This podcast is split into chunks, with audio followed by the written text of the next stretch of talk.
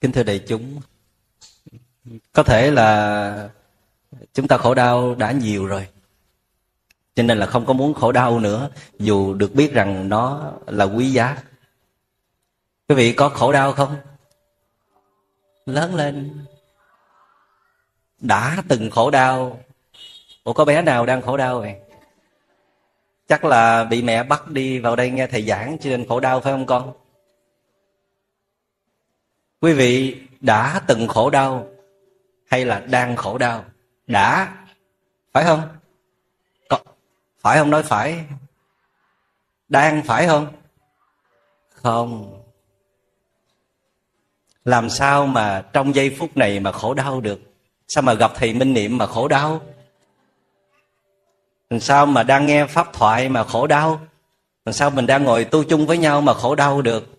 Đã khổ đau dù là cái khổ đau đó nó mới xảy ra hồi chiều này, nhưng mà nó là quá khứ, đã xảy ra rồi, và nó có thể tiếp tục diễn ra nữa hay không đó đó là sự chọn lựa của chúng ta. Chúng ta có cho phép nó rượt đuổi theo chúng ta hay không, đó là quyền của chúng ta. Nếu chúng ta cho phép, thì chúng ta hãy cứ thả rong cái tâm mình ra đi tiếp tục suy nghĩ về câu nói đó, hành động đó, những điều trái nghịch, bất như ý đó. Còn nếu chúng ta muốn nó không thể rượt đuổi theo chúng ta được nữa, muốn chặn đứng cái sự tấn công của khổ đau, thì chúng ta phải dừng lại, đem tâm ý trở về với thân, thu thần lực lại, thu tâm lại, đừng có phóng tâm ra ngoài nữa đừng tìm kiếm sự thật. Ai đúng, ai sai nữa. Đừng chờ đợi người kia phải lên tiếng xin lỗi, sám hối hay là ăn năn đối với chúng ta nữa. Đừng chờ người kia thay đổi thì chúng ta mới hết đau khổ. Chờ hoài, chờ mấy mươi năm rồi cũng chưa nhúc nhích gì. Thì chờ thêm làm chi nữa? Đức phật đề nghị chúng ta hãy dừng lại, đem tâm ý trở về với chính mình. Với hiện tại, với giây phút này, ít nhất là giây phút này. Giây phút chúng ta đang có mặt với nhau. Giây phút đại chúng đang ngồi nghe thầy minh niệm nói chuyện. Giây phút đại chúng đang ngồi bên cạnh các bạn đồng tu. Giây phút đại chúng đang có mặt tại quan âm tu viện, trong một môi trường tu tập. Ở đây không có ai làm gì mình khổ cả chỉ có vài chuyện bất như ý nho nhỏ xảy ra thôi, không đáng kể. Ở đây khổ đau có thể không thể rượt đuổi tới đây được, có thể tới trước cổng chùa thôi. Tới bãi đậu xe thôi, còn vào trong chánh điện rồi thì khổ đau không được đuổi kịp nữa. Nhưng mà đức phật đã từng nói quý vị, khổ đau có thể bắt kịp chúng ta bất cứ lúc nào. Dù chúng ta có lên trời, dù chúng ta có xuống biển, dù chúng ta có trốn vào nơi thâm sâu cùng cốc đi chăng nữa thì khổ đau vẫn có thể rượt đuổi kịp. Nếu chúng ta mở cửa cho nó vào, tạo điều kiện cho nó xâm nhập, đó là nghĩ về nó. Nghĩ về những nỗi khổ niềm đau của mình. Mỗi lần chúng ta nhớ đến những sự kiện đau lòng đã xảy ra, thì khổ đau đến ngay lập tức. Trong tích tắc, dù chúng ta đang ngồi giữa chánh điện, dù chúng ta đang ngồi đối diện trước tượng phật, dù chúng ta đang ngồi thiền, mà tâm chúng ta nó nó phóng đi. Phóng đi về quá khứ. Quý vị nhìn kỹ nha. Hầu hết tất cả những nỗi khổ của chúng ta đều xảy ra trong quá khứ. Ít khi nào nỗi khổ nó xảy ra ngay trong hiện tại. Những sự kiện bất như ý, những điều trái ngang, những điều tổn hại, nó đã xảy ra, chứ ít khi nào là đang xảy ra lắm. Mà cho dù nó có có xảy ra thì cũng xảy ra vài giờ rồi nó kết thúc. Nhưng mà nó để lại vết thương. Để lại sự tổn hại sâu nặng trong tâm hồn. Và chúng ta mang vết thương đó theo. Và nó trở thành nỗi khổ dây dẳng. Dây dẳng từ năm này qua năm khác. Mà chưa bao giờ rứt ra được. Đức phật nói, khổ đau là chuyện đã xảy ra, chứ không phải là chuyện đang xảy ra trong khi chúng ta hoàn toàn có thể sống với cái đang xảy ra, không nhất thiết lúc nào cũng phải sống với cái đã xảy ra. Thỉnh thoảng tâm mình nó nhớ về câu chuyện đau buồn ấy, nhưng mà mình nếu nếu cứ tiếp tục cho phép, tiếp tục ngồi đó suy nghĩ, tiếp tục ngồi đó gặm nhấm cái đau thương của mình, thì nỗi khổ sẽ tràn lấp. Nó tràn lấp tới mức là nó nhấn chìm mình luôn, thở không nổi còn nếu chúng ta quyết tâm không mang quá khứ theo, để quá khứ ở lại, để câu chuyện buồn đó xuống, không nhắc tới nữa, không luyến tiếc nữa, không xăm xôi không phân tích, không lý giải ai đúng, ai sai nữa, câu chuyện đã kết thúc.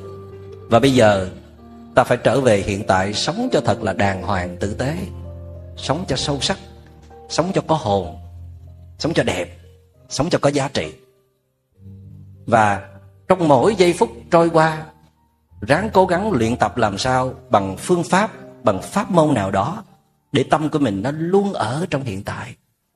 Tôi đang có mặt với chính tôi, với thân thể tôi, với dáng đi của tôi, với bước chân của tôi, với nụ cười của tôi, với thức ăn của tôi, với hơi thở của tôi. Lúc nào thân ở đâu, tâm ở đó, thân ở hiện tại tâm cũng ở hiện tại. Thì khổ đau không có chỗ để đi vào. Khổ đau nó có thể nó rượt tới đó, rượt tới cái nơi mà chúng ta đang ở, mà nó ở vòng vòng vòng vòng đâu đó mà không vô được. Nó chờ khi tâm chúng ta sơ hở, nghĩ về quá khứ cái là nó vô liền. Nhớ tới nó là nó vô liền. Nó đang chờ chực đó. Cho nên mình phải giấu tâm mình lại. Giữ tâm trên đề mục, trên bài thực tập nào đó thí dụ như trên hơi thở. Quý vị kiên trì với hơi thở thở vào. Biết đó là hơi thở vào. Thở ra, biết đó là hơi thở ra. Khi mình uống nước, biết là mình đang uống nước, cảm nhận được nước đi vào trong cổ họng. Khi mình ăn cơm, mình ý thức là mình đang ăn cơm và tập trung để ăn cơm. Tại vì nếu mà phóng tâm đi là khổ đau sẽ bước tới. Theo cách đó quyết liệt là không nhớ tới khổ đau, nghĩa là bỏ đói khổ đau, làm cho nó gầy còm xanh xao, thì từ từ nó sẽ héo hon, tàn tạ và chết đi.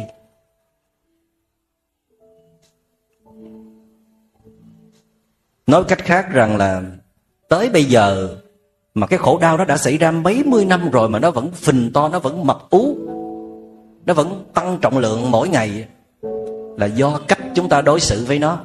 Thương nó quá, tử tế với nó quá, nhớ nó hàng ngày hàng giờ.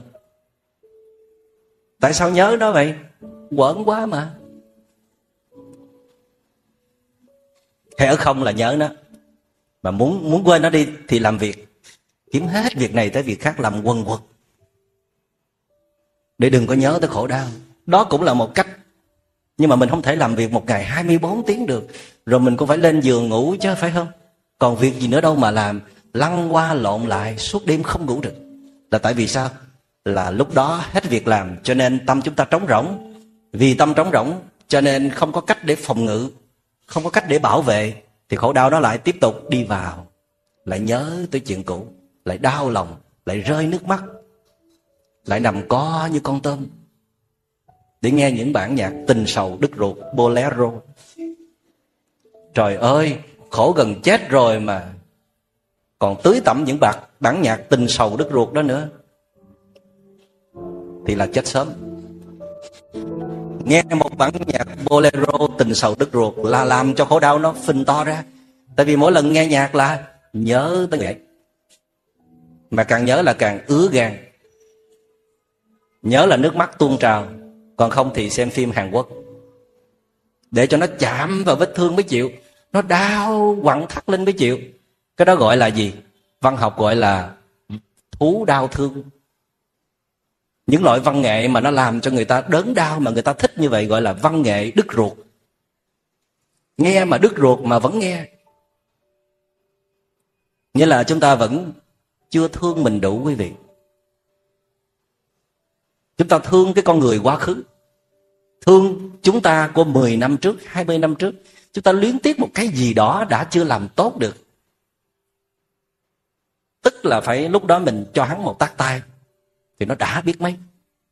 Nếu mà lúc đó mình hành động một cái điều, một cái hành động như vậy, thì bây giờ mình chắc là không còn giận như vậy. Hoặc lúc đó mình có thể làm tốt hơn, lúc đó mình có thể tử tế hơn, lúc đó mình có thể biết lắng nghe hơn, thì đã không xảy ra câu chuyện như bây giờ. Thà là giá như mà ngồi đó để mà luyến tiếc như vậy. Mà càng luyến tiếc là là càng trách giận bản thân, càng coi thường bản thân, và càng làm cho bản thân suy yếu, càng tạo thêm cơ hội cho khổ đau chiếm cứ và quật ngã chúng ta. Đức phật nói, ngay trong giây phút này, chúng ta hoàn toàn có thể làm cho khổ đau không có mặt. Dù đó là những chuyện đau thương nhất dù đó là những chuyện mới xảy ra ngày hôm qua, hồi chiều này, bây giờ mình là một con người không có khổ đau. Khổ đau chỉ là một phần trong con người mình thôi. Bây giờ mình đang sống với giây phút tinh khôi nhất, trong trẻo nhất, hồn hậu nhất, thanh tịnh nhất. Giây phút này tâm mình nó lắng yên. Và đức phật khuyên chúng ta càng cố gắng gắn kết vào hiện tại sống sâu sắc vào hiện tại. Càng cố gắng gắn kết với chính mình, giữ tâm ở trên thân liên tục liên tục và liên tục, thì khổ đau sẽ không còn cơ hội để mà làm làm tình, làm tội chúng ta nữa. Chúng ta có muốn không? Có muốn sống trong trạng thái không khổ đau không? Nếu muốn thì phải quyết tâm như vậy. Và khi chúng ta khổ đau chúng ta đều có khuynh hướng nghĩ rằng tại người ấy nên chúng ta mới khổ đau. Tại cha mẹ, tại chồng, tại vợ, tại con, tại sếp, tại công ty, nhiều khi tại cái chùa đó nữa. Chúng ta đổ thừa cho hoàn cảnh và con người. Chúng ta đổi thừa cho số phận than thân, trách phận rồi đổ thừa cho cái gì nữa? Đổ thừa cho phong thủy nữa. Đổ thừa cho tuổi tác. Đủ thứ lý do để để tránh né. Cái trách nhiệm thuộc về mình. Chúng ta rất khó khăn để nhận trách nhiệm thuộc về mình. Trong một liên hệ đổ vỡ thì chắc chắn hai bên đều có đóng góp trong đó, dù là một bên đóng góp nhiều hơn, một bên có lỗi nhiều hơn. Tại vì nếu chúng ta đủ chân thành, tình thương chúng ta đủ vững chãi, đủ tráng kiện, tỏa sáng, chúng ta thương người đó mà chúng ta rất ít đặt điều kiện, rất ít đòi hỏi, chúng ta không có dựa dẫm vào người đó chúng ta lúc nào cũng giữ được sự định tĩnh, sự ngọt ngào, sự dễ thương. Biết lắng nghe, biết chia sẻ. Nếu chúng ta làm được như vậy, mà liên hệ tình cảm vẫn đổ vỡ, thì có thể là lỗi thuộc về người đó hoàn toàn. Mà nhiều khi chúng ta rất tốt, rất tử tế. Nhưng mà nhiều khi tử tế quá, tốt quá, người kia cũng khổ nữa. Ủa sao kỳ vậy? Là tại vì người kia không có cần nhiều như vậy chúng ta cho nhiều hơn cái mức cần thiết, khiến cho đối phương kia cảm thấy họ bé nhỏ, hoặc là làm cho họ choáng ngợp, làm cho họ mất hết tự do. Mẹ thương con nhiều quá thì con mất hết tự do. Dù con rất là thương mẹ, nhưng mà con không muốn ở gần mẹ. Con cũng cần tình thương của mẹ, nhưng mà con cũng cần tự do. Mà một đứa trẻ lớn lên, có những giai đoạn nó cần sự tự do hơn là cần được thương yêu. Vì vậy cho nên nó kháng cự nó chống lại. Và vì nó không đủ khéo, không đủ dễ thương, cái sự kháng cự của nó làm cho mình tổn thương. Mình có cảm giác là, thôi rồi, mình đánh mất một đứa con rồi. Tình thương nó cũng có thể đem tới khổ lụy một cách dễ dàng. Mà thật ra, nhân sinh khổ nhiều nhất, khổ lụy nhiều nhất là vì thương yêu, phải không quý vị?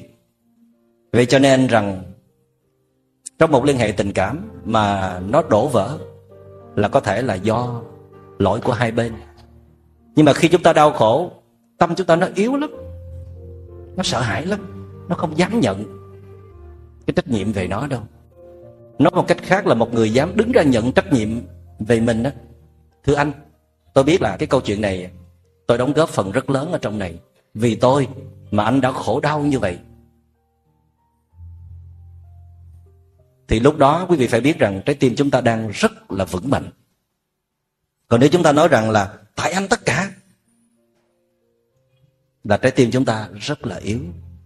Mà những người trái tim đang bị tổn thương đó quý vị, bị trầm cảm á, thì thường có khuynh hướng là đổ thừa cho người khác. Tất cả, một trăm phần trăm. Luôn luôn nghĩ rằng những người xung quanh đều có lỗi với mình, đều có vấn đề, thậm chí là đều rất là bệnh chỉ có mình là ổn thôi. Cho nên, họ luôn có khuynh hướng tránh xa những người xung quanh, khép kín ở một mình để đỡ bị phiền nhiễu, đỡ bị ảnh hưởng chất độc của những người xung quanh. Vậy thì nếu quý vị mà có cái khuynh hướng như vậy là coi chừng đang bị trầm cảm. Đổ lỗi tất cả cho cuộc đời này, cho con người. Đó là lúc tâm chúng ta rất là yếu và phần chính chúng ta đều đổ lỗi cho cuộc đời. Đời là bể khổ, phải không? Cái lúc sướng thì không có nhớ. Cái lúc hạnh phúc thì im re à mà cái lúc khổ vậy ôi, cuộc đời khổ quá. Cái số của tôi sao khổ quá? Kỳ vậy. Cái lúc mà cha mẹ cho mình không biết bao nhiêu là điều kiện thuận lợi, bao nhiêu là là tình thương, bao nhiêu là hạnh phúc, không nhớ, không nhắc. Mà chỉ cần làm trái ý mình một chút. Chỉ cần làm tổn thương nhẹ một chút là quay sang, quy kết là tôi khổ vì mọi người quá. Tại sao tôi phải sinh ra trong một cái gia đình của những người tệ lậu như thế này? Tại sao tôi phải sống một cái kiếp sống chung với những cái người tồi tệ như vậy? Con người chúng ta nó ngộ như vậy đó. Khi mà tôi làm công tác tư vấn tâm lý hay là trị liệu tâm lý cho các bạn bị trầm cảm đó quý vị? Cái công việc này nó cay đắng lắm. Là mình phải theo sát các bạn. Lắng nghe các bạn. Các bạn cần gì, các bạn không cần gì. Mình phải nhỏ nhẹ, ngọt ngào. Rồi nói chuyện phải rất là khéo để các bạn đừng có hiểu lầm mình. Rồi những lúc các bạn lên cơn trầm cảm là các bạn quay sang tấn công mình nhiều nhất. Người nào mà gần gũi với người đó nhất á, thì sẽ lãnh đủ. Là tại vì những cái người mà gần những người bị trầm cảm á, thì thường là những cái người hay khuyên răng. Ví dụ là đi ngủ đi đi ăn đi đi ngồi thiền đi. Thì những cái lời nhắc nhở nhẹ như vậy thôi cũng có thể làm cho bên kia cực kỳ khó chịu. Và họ có cảm giác là bị xiềng xích bị dẫn dắt bị cướp mất sự tự do cái tâm tưởng họ bị bùng vỡ đó. Một mà tưởng tượng là tới 10 tới trăm lần, họ không kiểm soát được. Vậy thì nếu quý vị cũng đang trong một tình trạng không kiểm soát được tâm tưởng của mình, nỗi sợ hãi quá lớn, nhìn đâu cũng nghi kỵ, nhìn đâu cũng cũng thấy có vấn đề, thì quý vị nên đi tìm bác sĩ tâm lý trị liệu. Đi gặp các vị thiền sư để họ giúp đỡ mình chữa trị vậy thì khuynh hướng khuynh hướng của hầu hết chúng ta là đổ thừa cho hoàn cảnh. Khổ là do hoàn cảnh. Khổ là do người khác. Cho nên, cái cách mà chúng ta để chữa lành những cái nỗi khổ của mình, đó là tìm cách để trả đũa. Truy cứu, đổ thừa, than phiền, trách móc, buộc tội, giận hờn, cách ly. Những cái người mà chúng ta nghĩ rằng họ đã làm cho chúng ta đau khổ. Nhưng mà nếu quý vị chiêm nghiệm thì quý vị sẽ thấy là những điều đức phật nói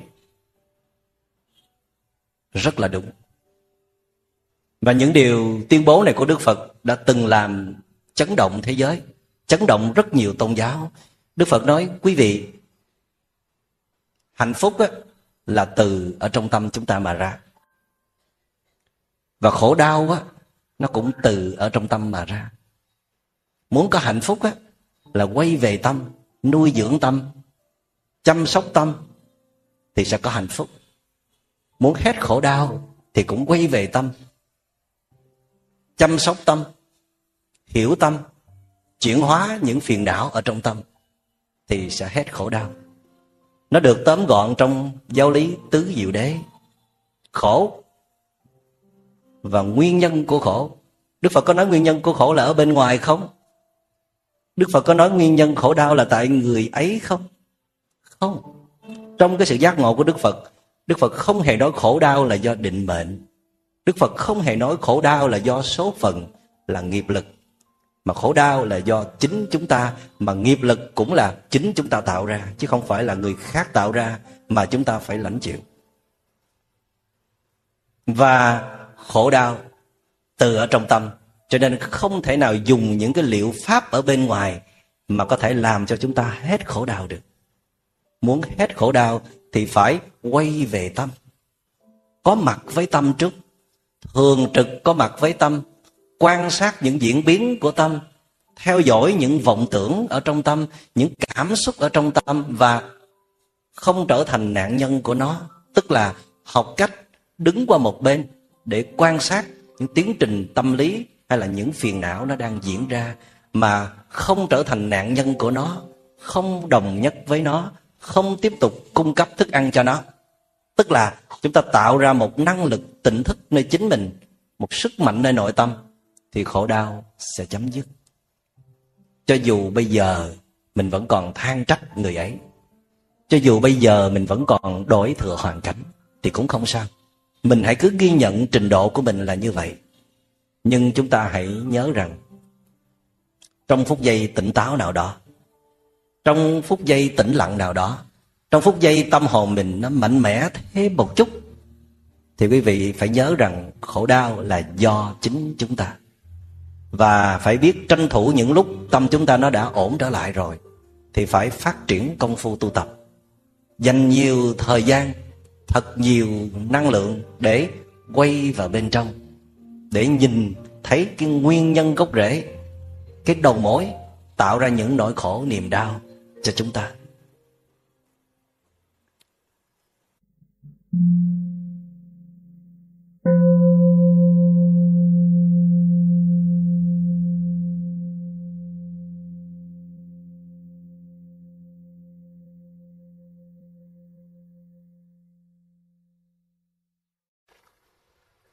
Quý vị có thể ngồi thả lỏng chút xíu để mình à, đỡ bị cuốn theo bài giảng.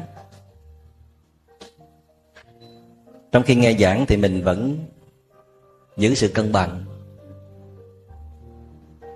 giữ sự thả lỏng, cảm nhận toàn thân. Thậm chí mình có thể nghe được hơi thở. Tuy là chú ý vào bài giảng nhưng mà vẫn chú ý vào chính mình.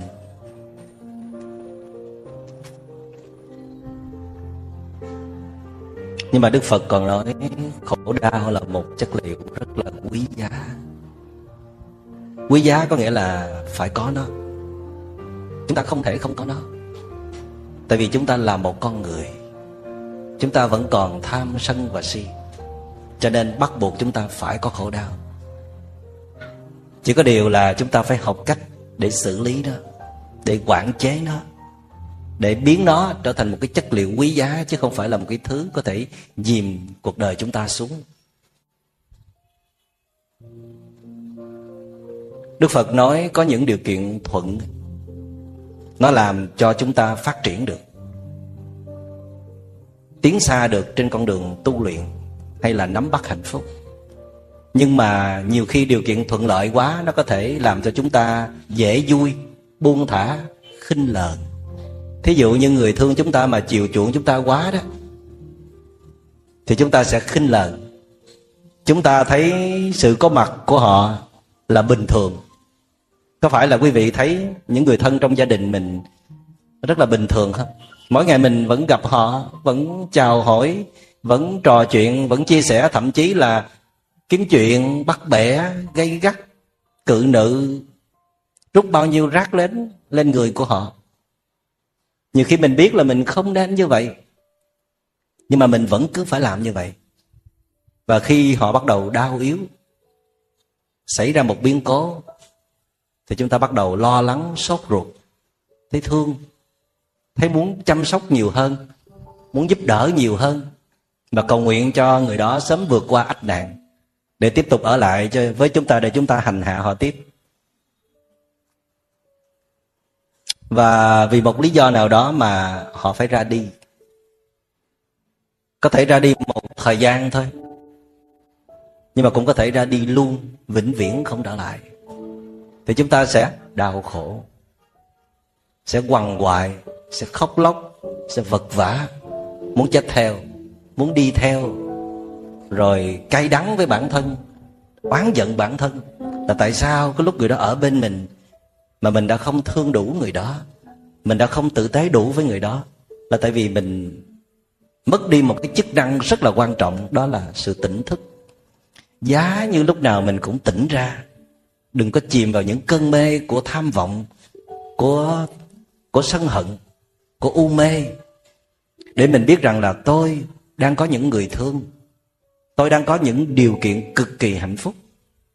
Và vì vậy cho nên là tôi rất tôn trọng họ tôi rất muốn, rất biết lắng nghe họ. Và tôi muốn làm những điều tốt đẹp nhất cho họ. Nếu như vậy thì chắc là chúng ta sẽ không có rơi vào tình trạng khổ đau đâu. Nhưng vì chúng ta không đủ tỉnh thức, chúng ta không làm tốt điều đó, chúng ta không đủ trân quý những điều kiện hạnh phúc mà mình đang có, cho nên khổ đau buộc phải có mặt để nhắc cho chúng ta nhớ cái gì là hạnh phúc. Giống như khi chúng ta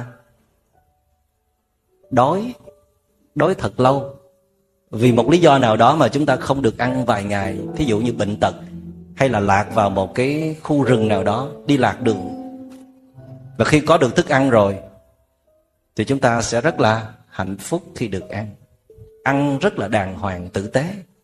Ăn trong niềm cảm cảm cảm kích và biết ơn. Khi mình uh, bị kẹt xe giữa một trận mưa bão, một trận giá tuyết ở bên ngoài vài giờ đồng hồ. Mình rất là sợ hãi, rất là hoảng loạn. Khi mình được về tới nhà, bước vào căn nhà ấm áp, mình cảm thấy được chở che, bảo vệ, rồi bật bếp lò lên, hơ tay trên lửa, rồi uống được một chén trà nóng hoặc là có người thương bên cạnh để hỏi han vỗ về. Rất là hạnh phúc. Hạnh phúc được về nhà hạnh phúc được ngồi yên. Hạnh phúc được sống trong điều kiện không còn hiểm nguy nữa. Hạnh phúc ngồi bên người thương. Nhưng mà cái hạnh phúc đó đi qua rất nhanh. Rất nhanh. Ngồi xuống đó chừng năm ba phút là mình bắt sang chuyện khác. Mà câu chuyện khác có thể làm hai bên tiếp tục giận hờn nhau. Tiếp tục không thể nhìn mặt nhau. Chứ ít khi nào mà chúng ta ngồi đó hưởng cái hạnh phúc được ở nhà, được ngồi bên cạnh người thương được ngồi bên bếp lò, ngoài kia là trời giông bão, ngoài kia là điều kiện rất là khắc nghiệt. Cái này mình rất là muốn, trong khi mình đang sống trong điều kiện mưa bão, giá tuyết ngoài kia nè. Mà bây giờ mình chạm nó rồi, mình sống với nó rồi mà mình không duy trì được. Đó là vấn đề của chúng ta. Đó là vấn đề của nhân sinh. Có điều kiện hạnh phúc mà không hưởng được, để rồi nó tuột mất, nó không còn nữa. Và chúng ta rơi vào khổ đau.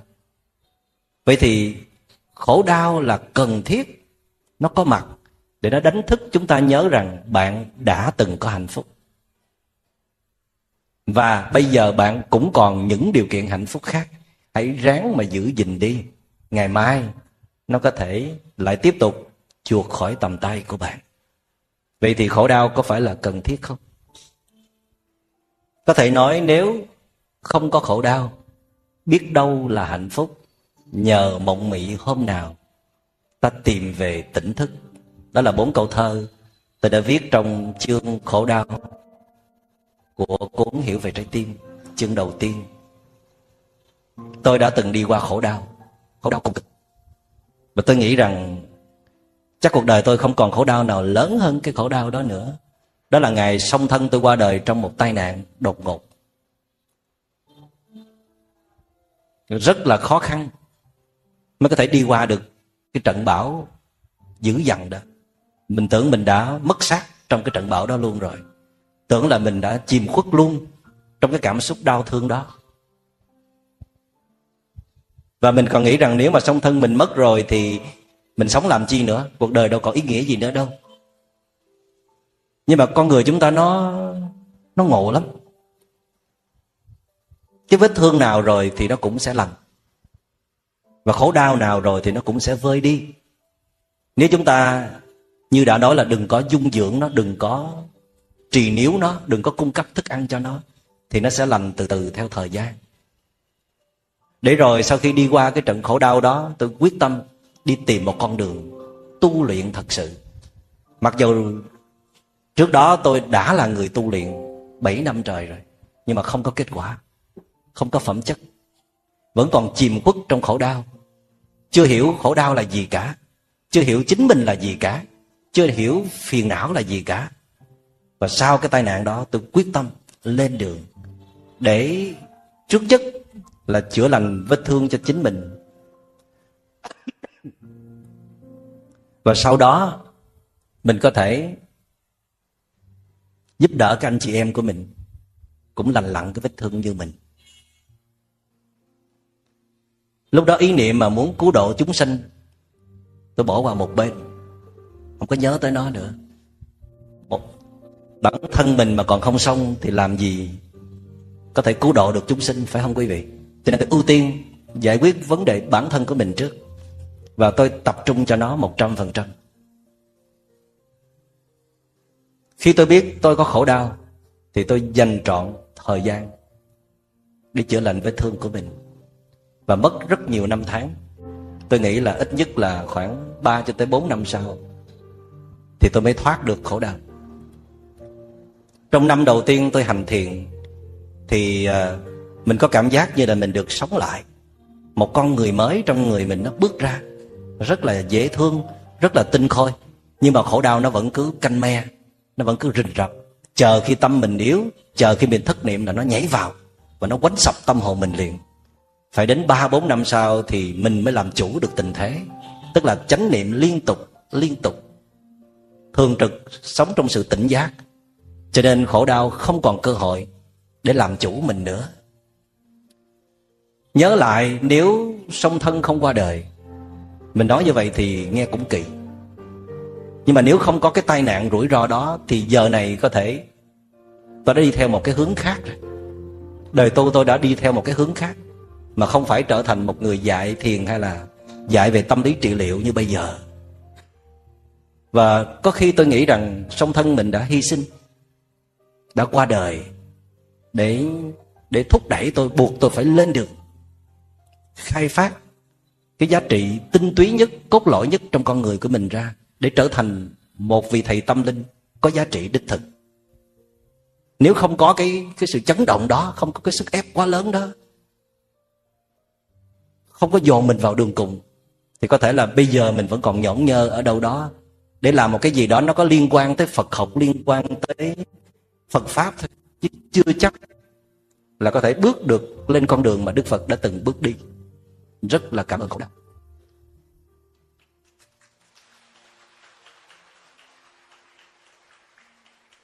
dĩ nhiên không phải lúc nào chúng ta cũng cần khổ đau, tại vì chúng ta vẫn thường nói là thượng đế ơi đừng có thử con hoài tội nghiệp.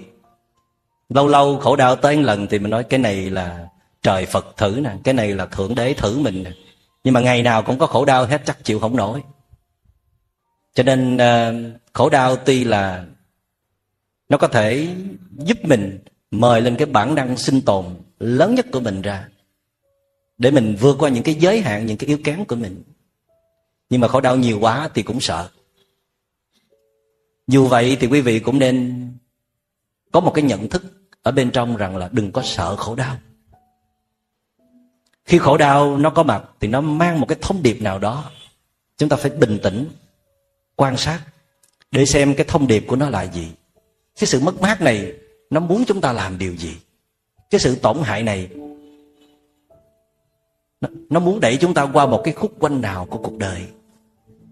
Có thể nếu chưa có khổ đau đó thì chúng ta vẫn còn nhẫn nhơ lắm. Chúng ta vẫn còn tung tăng lắm. Chúng ta vẫn còn để cuộc đời mình trở thành một cái gì đó rất là làng nhàn tầm thường. Nhưng mà khi khổ đau nó xuất hiện, mất trắng tất cả những gì đã nắm bắt, có thể lúc đó mình mới quyết tâm đi sâu vào con đường tâm linh. Lúc đó mình mới quyết tâm học thiền tới nơi tới chốn. Lúc đó mình mới đặt một trăm phần trăm vào việc tu luyện để phát triển những giá trị trong tâm hồn cũng có thể mình chưa có tiến bộ được. Mình chưa có đi xa được là vì mình thiếu chất liệu của khổ đau. Cho nên nếu ai có bản lĩnh thì hãy cầu nguyện. Thay vì cầu nguyện là cuộc đời con xin đừng có khổ đau nữa. Khổ đau xin đừng viếng thăm con nữa. Thì bây giờ hãy cầu nguyện là xin khổ đau có mặt. Tôi đang sẵn sàng để bước qua một khúc quanh mới của cuộc đời. Tôi đang sẵn sàng để trở thành một người lớn hơn mình tu luyện sao mà mỗi ngày mình trở thành một con người vĩ đại hơn, rộng lớn hơn? Mà muốn thế thì phải đi qua khổ đau. Và tôi xin chắc là nhắc kỹ với quý vị rằng hạnh phúc, xin lỗi, khổ đau và bất như ý là hai phạm trù khác nhau. Những trái nghịch, những khó khăn, những điều bất như ý, nó chưa hẳn là khổ đau. Quý vị có đồng ý không? Chắc không có. Hay cái gì trái nghịch là khổ đau? Chỉ cần nói trái tay cái là khổ đau ngay lập tức.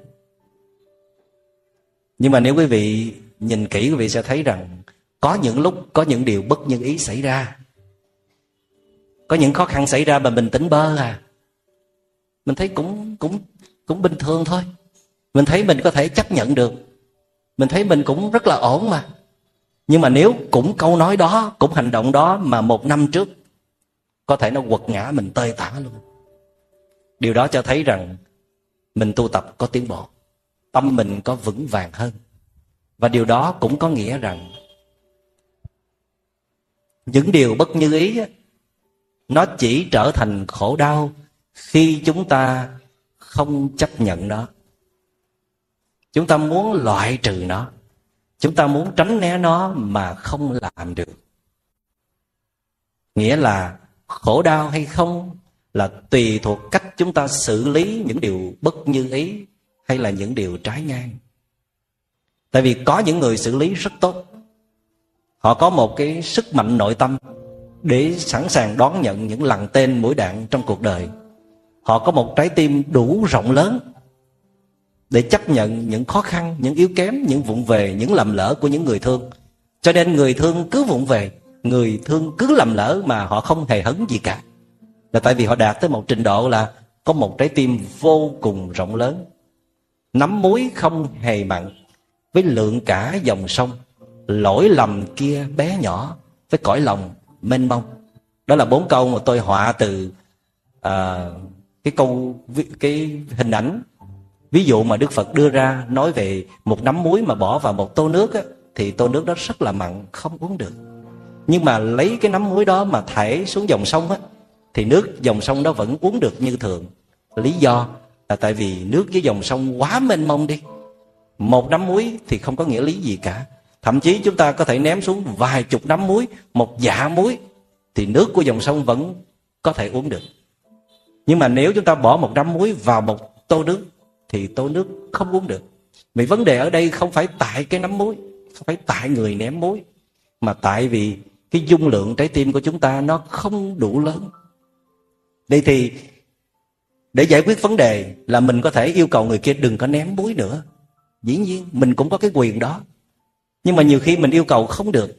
Người kia muốn dừng ném muối mà cũng không dừng được, hoặc là người kia không thể thay đổi được. Trong khi chúng ta có thể thay đổi được. Chúng ta có thể nới rộng dung lượng trái tim của mình bằng cách tu tập nào đó. Chúng ta mở rộng dung lượng trái tim của mình ra. Trước kia nó chỉ là một tô nước, bây giờ nó là một thao nước, một lúc nước, một cái ao, rồi trở thành một dòng sông. Khi trái tim bạn là một dòng sông, bạn có thể nói với ông xã rằng, hãy cứ ném muối vào đi, ta sẽ không đau khổ đâu.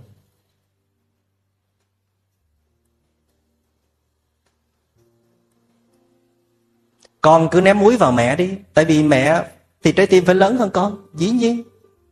Con có nói gì, con có hành động gì thì con vẫn là con của mẹ. Trái tim mẹ lúc nào cũng sẵn sàng bao dung cho những lầm lỡ, cho những vụng về, cho sự thiếu hiểu biết của con. Cho nên con đừng có hòng mà làm khổ được mẹ. Mình phải nói như vậy. Chứ gì mà con mình mới nói con câu là bí xị rồi bỏ ăn rồi bỏ ngủ, rồi không nhìn mặt rồi gọi không bắt phone là sao? Thì quý vị phải nhớ rằng lúc đó trái tim mình nó chỉ là một tô nước. Không sao. Trái tim mình là một tô nước thì hãy cứ ghi nhận là một tô nước. Dù chúng ta có ráng thành một cái thao nước cũng không thể. Nhưng chúng ta biết rằng lỗi là thuộc về chúng ta. Trách nhiệm là thuộc về trái tim của chúng ta. Vậy thì quay vào bên trong. Dành trọn thời gian để mở rộng dung lượng trái tim cách thức như thế nào đó thì từ từ mình sẽ tìm hiểu. Tại vì nó cũng khó lắm, chứ không phải dễ đâu. Nhưng mà ít nhất, mình có một chánh kiến, một nhận thức đúng đắn rằng khổ đau là từ ở trong tâm, là của chính mình. Những cái điều bất như ý đó chỉ là những điều bất như ý, chứ không thể nào biến thành khổ đau. Giam hãm hay là hành hạ chúng ta được, nếu chúng ta có một thái độ đúng đắn một thái độ đúng đắn có nghĩa là gì? Là không chống lại nó nữa. Mà muốn không chống, có nghĩa là phải chấp nhận nó đó. Bây giờ quý vị có một đứa con ngỗ nghịch, quý vị chống làm sao chứ? Có giận thì giận, có ghét thì ghét một chút thôi.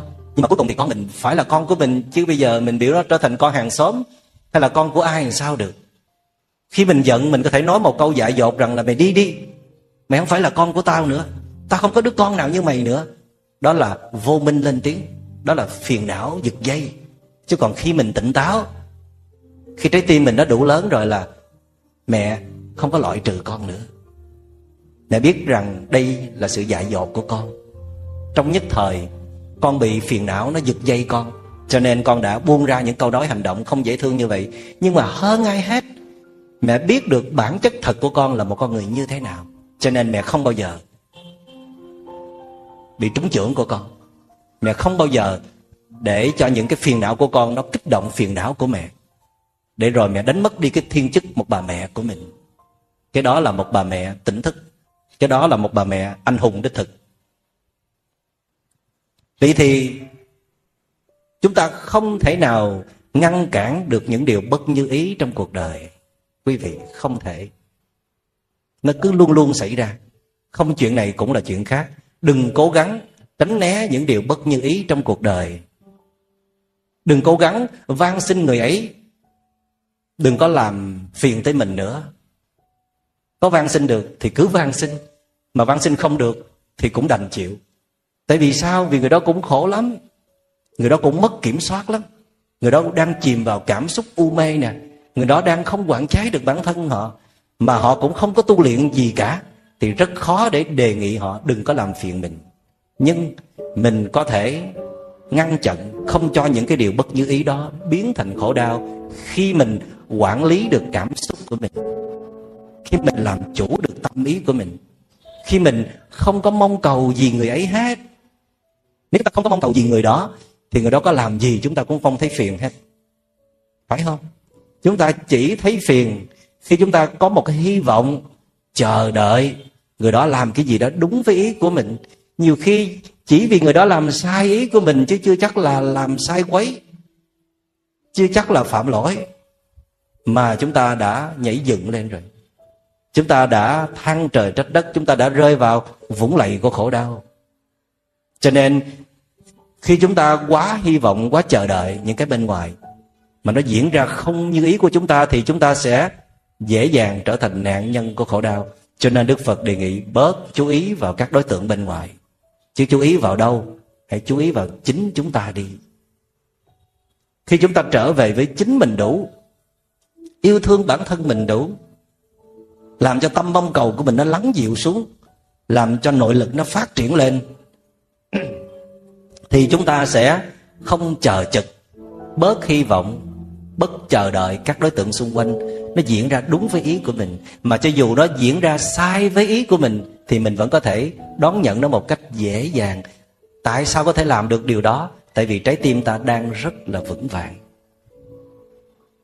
Muốn không loại trừ, muốn không chống trả lại, thì phải có một trái tim rất là vững.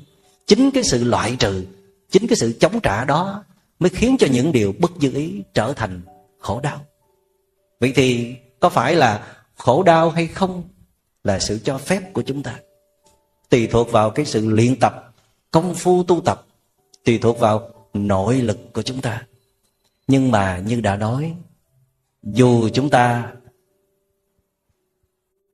có phản ứng, dù chúng ta còn phiền não, chúng ta đã lỡ để cho những điều bất những ý đã thành khổ đau rồi, thì chúng ta cũng không có tự trách bản thân nữa, không tự coi thường bản thân nữa, mà hãy biến nó thành một điều kiện quan trọng để làm cho chúng ta tiến bộ hơn, sâu sắc hơn, vững chãi hơn và đạt được những giá trị bền vững hơn. Nghĩa là như thế nào? Quý vị có đồng ý với tôi rằng khi mình buồn á, mình không có muốn đi nghe nhạc nữa, mình không muốn đi nhà hàng nữa, mình không muốn đi shopping nữa, mình không muốn chuyện trò nữa, mình không muốn coi game show nữa, phải không? Mình ngồi im một mình, ngồi uống trà ngồi uống cà phê. Cà phê một mình nha. Không phải là cà phê ở chốn đông người. Ngồi im, ngồi thiền, ngồi niệm phật, ngồi buồn lắm. Đầu tiên là than thân trách phận, sau đó là than phiền trách móc buộc tội người khác. Đã rồi, không biết làm gì hết thì cũng thở vào, thở ra. Nhìn sâu vào trong con người của mình mình cũng thừa nhận là mình còn nhiều yếu kém đó trong câu chuyện này chắc chắn là mình có đóng góp một ít cái lỗi lầm của mình ở trong đó.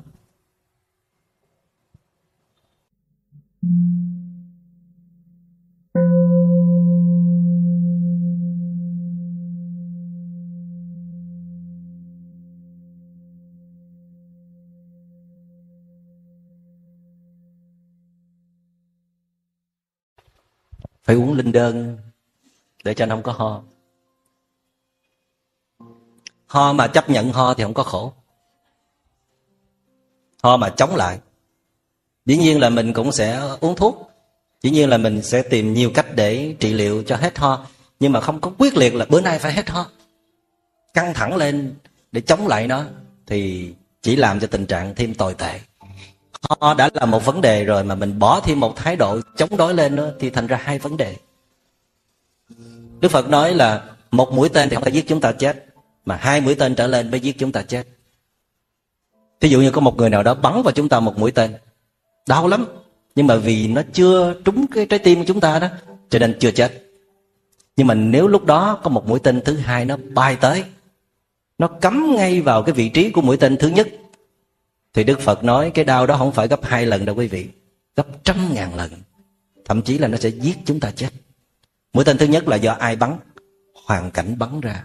Người ấy Những điều bất như ý luôn luôn xảy ra Mũi tên đầu tiên chính là những điều bất như ý trong đời sống Mũi tên thứ hai là do ai bắn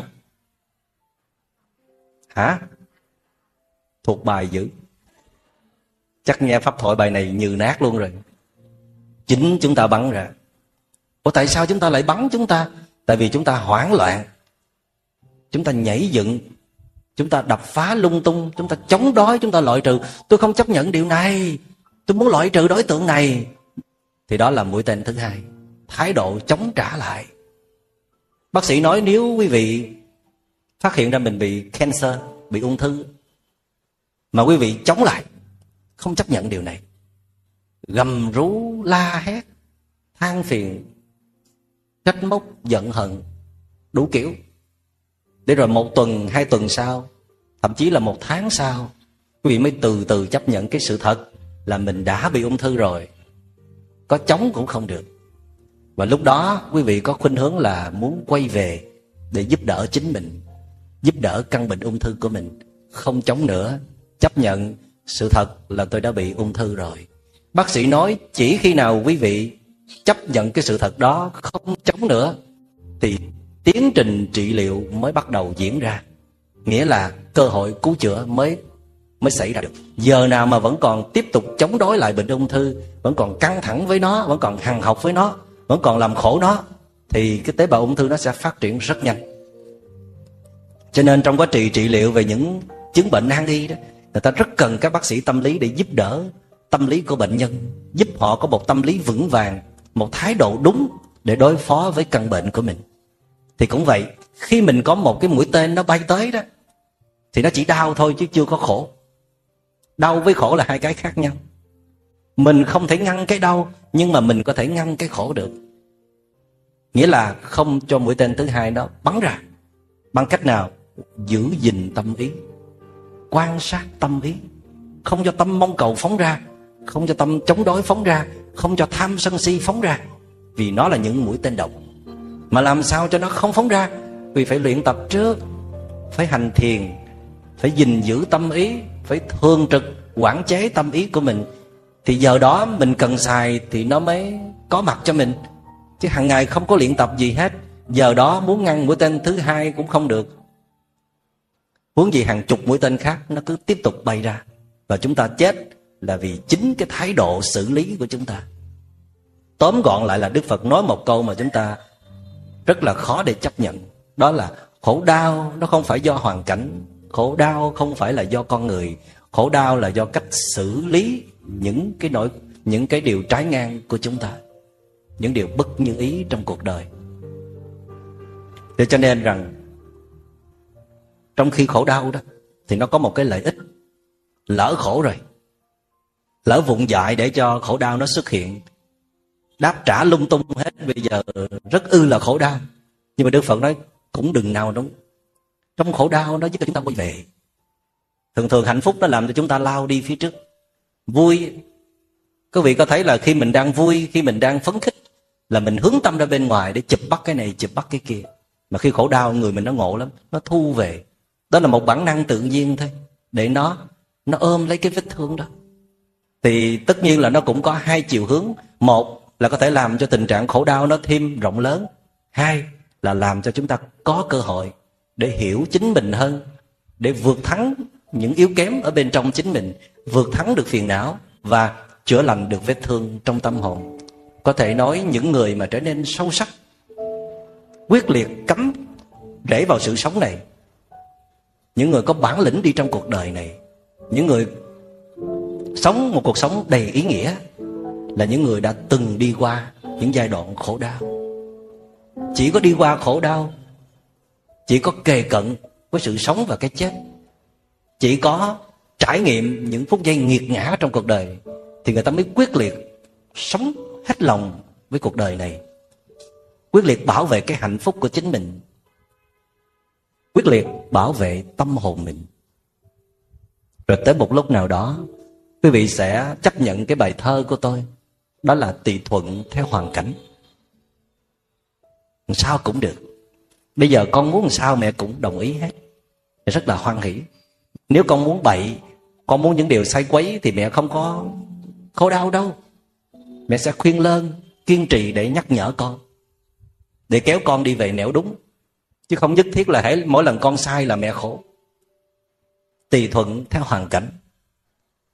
Hoàn cảnh tốt cũng đón nhận hoàn cảnh hơi hơi tốt cũng đón nhận. Hoàn cảnh không tốt lắm cũng đón nhận. Bài giảng của thầy minh niệm hôm nay hay cũng chấp nhận mà không hay lắm. Cũng chấp nhận mà không hay bằng năm vừa rồi thì cũng chấp nhận.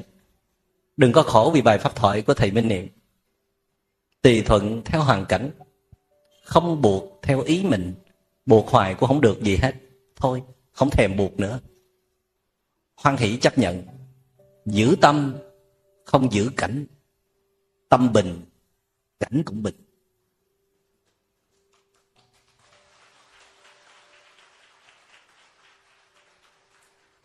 Khó lắm đó. Bây giờ tôi vẫn còn phải thực tập theo cái bài thơ đó. Chưa có hoàn thiện lắm đâu. Nhưng mà mình nhớ. Vì hành thiền lâu cho nên nhớ rất nhanh. Và tin chắc chắn rằng là vấn đề là ở bên trong mình có thể là nội lực của mình nó có chút suy yếu cho nên là mình đã đã đổ thừa đối tượng, đã đổ thừa hoàn cảnh.